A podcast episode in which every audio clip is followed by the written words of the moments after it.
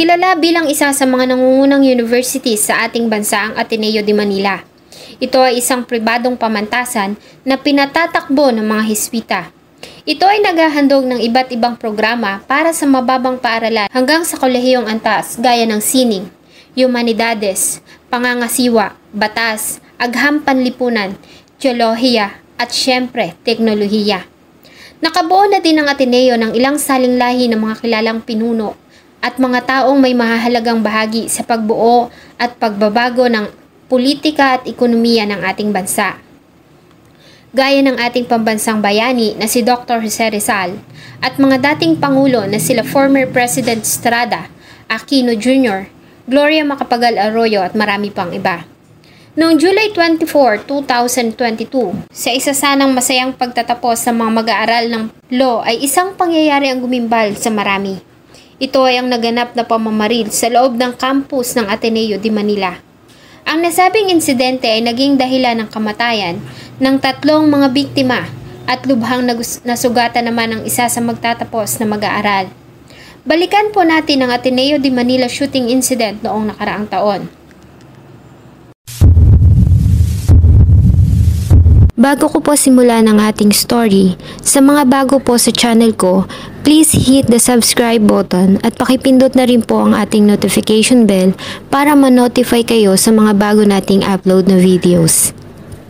July 24, 2022 Isa itong masayang araw para sa mga magtatapos ng abogosya sa Ateneo de Manila University.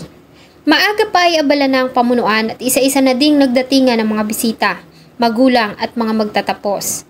Ligid sa kanilang kaalaman ay may isang lalaki ang palihim na sumama sa karamihan at tuluyang nakapasok sa campus.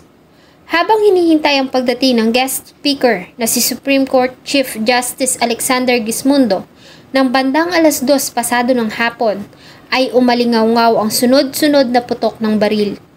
Nagsimulang magkagulo ang mga tao at binalot ang paligid ng sigawan. Sa naganap na shooting ay tatlo ang binawian ng buhay at isa ang lubhang nasugatan. Ang mga biktima ay kinilalang sina Rose Furigay na former city mayor ng Lamitan City sa Basilan, ang bodyguard nito na si Victor George Capistrano at ang security guard ng Ateneo de Manila campus na si Genevieve Bandiala. Samantalang ang anak ni former Mayor Rose Furigay na si Hana ay malubha ang lagay at agad na dinala sa ospital. Si former Mayor Furigay at SG Genevieve Bandiala ay nagawa pang idala sa pinakamalapit na hospital, ngunit idineklara ang mga ito na dead on arrival. Samantalang si Victor George Capistrano naman ay hindi na nagawang idala sa ospital dahil sa ito ay agad na binawian ng buhay sa crime scene. Si Honorable Rosita Furigay ay nagbula sa political clan sa Lamitan, Basilan. Nagtapos ito na cum laude sa degree in pharmacy sa San Carlos University sa Cebu City. At bago pa man ito pasukin ang magulong mundo ng politika, ay dati na itong namamahala ng mga sariling negosyo. Ang kanyang asawa na si Honorable Roderick Furigay ay umupong mayor ng Lamitan sa tatlong magkakasunod na termino mula 2004 hanggang 2013 na sinunda ng pamumuno ni Rosita Furigay hanggang taong 2022. Si Honorable Rosita Furigay ay nanalo sa tatlong magkakasunod na termino bilang mayor ng Lamitan, habang ang kanyang asawa naman ang tumayong vice mayor. Ang mag-asawa ay nanalo dahil sa walang kumalaban sa mga ito sa posisyon sa tatlong magkakasunod na eleksyon. Sa loob ng siyam na taong pamumuno ni Mayor Rosita Furigay sa Lamitan, ay naging consistent recipient ito ng Department of Interior and Local Government Seal of Good Local Governance Award sa loob ng apat na magkakasunod na taon. Noong May 2022 election, ay muling nanalo ang kanyang asawa bilang mayor ng bayan ng Lamitan hanggang sa kasalukuyan. Si Rosita Frigay ay nasa Ateneo de Manila na mangyari ang krimen para saksihan ang pagtatapos ng anak nito na si Hana Frigay sa kursong abogasya. Si SG Genevieve Vandiala naman ay isang native ng Misamis Occidental. Si Genevieve ay pangatlo sa sampung magkakapatid, kaya naman ay ito ang inaasahan ng pamilya at mga kapatid. Ayon sa kanila ay sobrang bait nito, malambing at lagi nitong inuuna ang kapakanan ng pamilya bago ang kanyang sarili. Bago siya umalis ng bahay kasi malilit na po siya, nagmamadali na siya. Mabuti siyang anak, pati sa pamilya niya, sa akin, kahit hindi niya po tunay na anak ang anak ko, tinuring niyang parang tunay na anak. Pangarap ni Genevieve ang maging isang manlalayag, ngunit dahil nga sa hirap ng buhay at para makatulong sa mga magulang at kapatid, ay lumipad ito mula Mindanao patungo sa Manila noong 2006 para magtrabaho bilang security personnel. Una siyang na-assign sa Tutuban, Manila, kung saan niya nakilala ang kanyang kalib-in partner. Namatay si Genevieve nang subukan niyang harangin ang papatakas ng suspect sa naganap na pamamaril sa Ateneo. Samantala, ay wala namang masyadong impormasyon na ibinigay tungkol sa isa pa sa mga naging biktima ng pamamaril na si Victor George Capistrano maliban sa matagal na umano itong naninibihan bilang executive assistant ng mga furigay. Wala din kahit isa mula sa kanyang pamilya ang nagpaunlak ng interview sa media tungkol sa kanyang pagkamatay. Sa ginawang investigasyon sa pangyayari ay napag-alaman nila na isang oras bago ang naganap na pamamaril ay isang lalaki ang nakapasok sa loob ng campus sa kayang isang grab taxi nagawa nitong maipasok kanyang, ang kanyang barel sa lugar sa kabila ng imposition ng gun ban dahil sa gaganaping State of the Nation address ni President Bongbong Marcos kinabukasan. Ayon sa report, ay nagawa nitong sumama sa grupo ng mga bisita at mga magulang ng mga magtatapos. Habang hinihintay nito ang kanyang target, ito ay ang former mayor ng Lamitan na si Rosita Furigay. At dito nga ay una nitong binaril ang dating mayora in a close range nang dumating ito sa area. Ganon din ang bodyguard nito na hindi na nagawang bunutin ang dalang kalibre 45 na baril na nakuha din ng mga soko sa crime scene. Natamaan din ang anak ni Furigay na si Hana at bago pa man makalabas ng gate 3 ay sinubukan nitong harangin ng security guard on duty na si Genevieve Bandiala na naging dahilan ng kamatayan nito. Matapos na makalabas ng campus ng Ateneo, ay nagtungo ito sa residential areas malapit sa Katipunan Avenue kung saan ay nagawa pa nitong magpalit ng suot na damit. Sa kuha ng CCTV ay makikita ito na naglalakad patungo sa paradahan ng tricycle sa kahabaan ng B. Gonzales Street, ilang minuto ang layo sa Gate 3 ng Ateneo. Ayon sa report, ay sinubukan nitong kunin ang susi ng tricycle ngunit hindi pumayag ang driver. Pagbaba ng tricycle ay nakita ito na tumakbo patungo sa Esteban Abada Street habang patuloy na hinahabol ng mga barangay officials at member ng MMDA. Muli itong sumakay sa isang dilaw na sasakyan na kumaliwa sa Xavierville Avenue bago ito lumabas sa Katipunan Avenue malapit sa flyover na patungo sa Aurora Boulevard. Dito ay nagawa itong harangin ng mga otoridad sa harap ng St. Joseph's Shrine sa kahabaan ng Aurora Boulevard, malapit sa Anonas LRT Station. Pinara ng mga ito ang AUV bus kung saan nakitang sumakay ang suspect at dito ay inaresto nila ang suspect na bumaba mula sa sasakyan. Na-recover mula sa kanyang dalawang baril. Ang suspect ay kamay ng mga pulis ng pasado alas 4 ng hapon. Dahil sa pangyayari, ay kinansel ng Ateneo ang graduation ceremony at agad na isinailalim ang buong campus ng Ateneo sa total lockdown para sa investigasyon. Ang suspect ay kinilalang si Dr. Chow Tiao Yumol na residente ng Lamitan. Siya ay pinanganak na sa Lamitan at doon din ito nagtapos ng elementarya at sekundarya. Ayon sa report, si Dr. Yumol ay nagmula din sa isang mahirap na pamilya Nagsumikap na makapag-aral ng kolehiyo hanggang sa makatapos ng medisina sa Maynila. Nang maging isang ganap na doktor, ay bumalik ito sa kanyang bayan sa Lamitan para paglingkuran ng kanyang mga kababayan. Si Dr. Yumol ay kilala sa lugar dahil sa pagbibigay nito ng libreng konsultasyon at serbisyo sa mga taga-basilan. Uh, nandito po tayo sa bahay ni Ate Ani. Kung naalala niyo po yung kwento ko nung isang araw, so si Ate Ani po yung may walong anak at yung asawa po niya ay kasalukuyan nakakulong at siya ang naiwan na alaga sa walong anak nila. Hanggang sa mag-cross ang landas nila ng mga furigay na siyang namumuno sa bayan ng Lamitan. Nagsimula ang alitan sa pagitan ni former Mayor Rosita Furigay at Dr. Chow Tiao Yumol noong 2019. Si Dr. Yumol ay binigyan ng cease and desist order dated April 15, 2019 at binigyan ng palugit hanggang May 3, 2019 ng licensing officers of the Regulation Licensing Enforcement Cluster ng Bangsamoro Autonomous Region for Muslim Mindanao, Ministry of Health. Ayon sa kanila ay wala umanong license to operate ang infirmary clinic ni Dr. Yumol sa Lamitan. Kaya naman ay iniutos nila ang pagsasara nito maliban na lamang kung magagawa ni Dr. Yumol na kumuha ng lisensya sa loob ng isang buwang palugit. Ang nasabing order ay pinirmahan ni Dr. Safrula M. De Paltuan. Ngunit dahil sa hindi umano ito sinunod ni Dr. Yumol, ay dumulog sila sa tanggapan ng noon ay mayor ng Lamitan na si former Mayor Rosita Furigay sa pamamagitan ng sulat dated July 2019. Hiniling nila sa mayora na mag-serve ng cease and desist order para sa infirmary clinic ni Dr. Yumol, nakapaloob sa nasabing liham na matagal na nilang sinusubaybayan ang klinika ni Dr. Yumol at nag-issue na rin sila dito ng notice ng paglabag kung saan ay binigyan nila ito ng isang buwang palugit para mag-comply.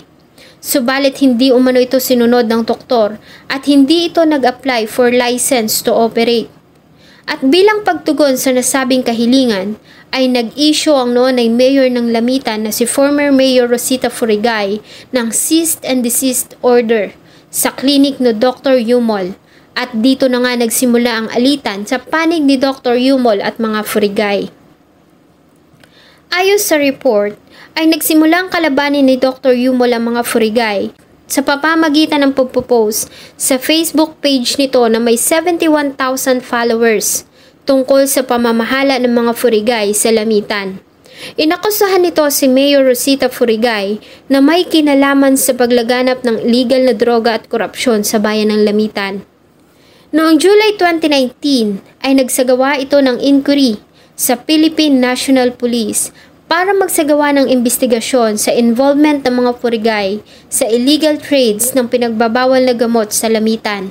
At bilang tugon, Noong October 20, 2019 ay nag-issue ang PIDEA mula sa Camp Crame ng certification at dito ay nilinis ang pangalan ng mga furigay na wala umanong kinalaman sa nasabing akusasyon. Ito ay pinirmahan ni Police Lieutenant Colonel Crisel T. Cainong. Noong January 15, 2021, ay isa pang certification ang inilabas kung saan ay pinatotohanan na si former Mayor Rosita Furigay ay walang kahit na anong nakapending na kaso na may kinat sa illegal na gamot. Ang nasabing certification ay pinirmahan ni Juvenal Blanquera Azurin, ang Regional Director ng Philippine Drug Enforcement Agency ng Bangsamoro Autonomous Region for Muslim Mindanao. Ang nasabing pangyayari ang naging dahilan kaya naman ay nag-file ang mga furigay ng kasong 70 counts ng cyber libel laban kay Dr. Yumol. Siya ay naging subject ng warrant of arrest na inilabas ni Judge Gregorio de la Peña III ng RTC Branch 12 ng Zamboanga City, dated September 19, 2019 at inatasan ng hukuma 80,000 na bail para sa bawat isang bilang ng cybercrime case na isinampa laban sa kanya. Ito ay may kabuuang 2,080,000 pesos. Inaalay ko po ang buhay ko sa bayan, hindi po yan sikreto. Marami na pong nangyari sa akin. Bakit ako nagkakaganito? Doktor naman ako, pwede naman akong manahimik na lang, magpayaman, pwede naman akong uh, maging simple ang buhay and yet ginagawa ko to. Kine-question ninyo ako, Huwag ninyong questionin yung motibo ng tao kasi hindi ninyo malalaman kung ano yung nasa puso namin, kung ano yung nasa puso ng mga advocate na kagaya ko. Samantala ay umami naman si Dr. Yumol sa ginawang pamamaril sa Ateneo at nakumpiska sa kanya ang isang 9mm pistol na nakarehistro sa kanyang pangalan at isang kalibre 45 na nakarehistro sa pangalan ng isang Philippine Army officer na si Jeremy Aquino. Ayon sa report, ang nasabing baril ay nawala ni Aquino noong 2019 nang ma-assign ito sa Paticol, Sulu. Ito ay kinumpirma ng tagapagsalita ng Armed Forces of the Philippines na si Colonel Medel Aguilar. Sa isang press briefing ayon kay Quezon City Police District Director Brigadier General Rimus Medina ay hindi umano magawang ipagpatuloy ni Dr. Yumol ang kanyang profesyon habang nahaharap sa mga libel cases. Kaya naman ay ito ang nakikita nilang motibo sa ginawa nitong pamamaril. Kinabukasan July 25, 2022, ang ama ni Dr. Yumol na isang retiradong pulis ay binaril sa labas ng kanilang bahay sa Lamitan. Ayon sa report, ay magwawalis sana ito sa labas ng kanilang bahay ng pagbabarilin nito ng dalawang armadong kalalakihan sakay ng motorsiklo ng bandang alas 6.55 ng umaga. Nagawa pa itong itakbo sa ospital ngunit idiniklara ito na wala ng buhay upon arrival dahil sa apat na tama ng baril na tinamo nito sa likuran. Ang nasabing pagpatay sa ama ni Dr. Yumol ay mabilis na kumalat sa social media at marami ang haka-haka na ito umano ay bilang ganti sa nangyaring pamamaril sa Ateneo. Ngunit ang nasabing aligasyon ay mabilis na tinuligsa ng pamunuan ng Philippine National Police. Ayon sa kanila, ay hindi umano dapat na ito ay iugnay sa nangyaring shooting sa Ateneo. Ayon sa kanila ay isa sa ilalim nila ito sa isang investigasyon at binilaan ng publiko na huwag magbibigay ng mga haka-haka na walang sapat na basihan. Sa parehong araw ay sinampahan ng Quezon City Police District ng National Capital Region Police Office si Dr. Yumol ng kasong 3 counts ng pagpatay, tangkang pagpatay, illegal possession of firearm, motor vehicle theft at malicious mischief sa City Prosecutor's Office. Dahil sa ginawang pag-amin ni Dr. Yumol sa krimen, ay idiniklara ng Quezon City Police na ang kaso ay considered na solved Ayon din sa kanila, ay sapat na ang mga ebidensya para patunayan na ang suspect ay nagkasala. July 28, 2022, ang Prosecutor's Office ay nakakita ng sapat na basehan para patunayang si Dr. Yumol ay nagkasala at ang kaso ay kanila lang ipinasa sa mababang hukuman para sa pagdinig. Ilang beses pa na na-reschedule ang arraignment ni Dr. Yumol dahil sa kahilingan ng legal counsel nito na sumailalim ang doktor sa isang mental health check na isinagawa ng National Center of Mental Health ng dalawang beses. At matapos na magpasa ito ng report noong October 24, 2022, kung saan ayon sa kanila, si Dr. Yu ay psychologically fit para humarap sa paglilitis, kaya naman wala nang basihan para ipospone pa ang mga pagdinig. Sa ginawang arraignment ng kaso noong November 11, 2022, ay nagplead si Dr. Yumol ng not guilty sa Quezon City Regional Trial Court Branch 98. Siya ay kasalukuyang nakadetain sa Bureau of Jail and Penology sa Quezon City habang sumasailalim sa paglilitis. Samantala ay kinilala naman ng Philippine National Police ang pinakitang katapangan at kabayanihan ng security guard na si Genevieve Bandiala at ito ay pinarangalan ng medalya ng katangi-tanging asal o Outstanding Conduct Award. Kinundi na naman ng pamunuan ng Ateneo de Manila ang naganap na insidente. Matagal na po akong humihingi ng tulong sa gobyerno para imbestigahan yung droga sa amin, sa Basilan. Kasi grabe po talaga ang kondisyon ng droga sa amin, mga 13 years old nag-a-addict. Ito pong mga mag-asawang furigay na to, sila ang mga drug lord sa Basilan. Kakampi nila yung mga judge sa amin. Tatlong beses ako pina-ambush ng pamilyang to. Dito na po natin tatapusin ang ating pagtalakay sa nangyaring Ateneo de Manila shooting noong nakaraang taon. Salamat po sa inyong patuloy na pagtangkilik ng akin pong mga videos. Huwag niyo pong kalimutang mag-iwan ng saloobin at suggestion sa atin pong comment section. Thank you so much po and see you on my next video.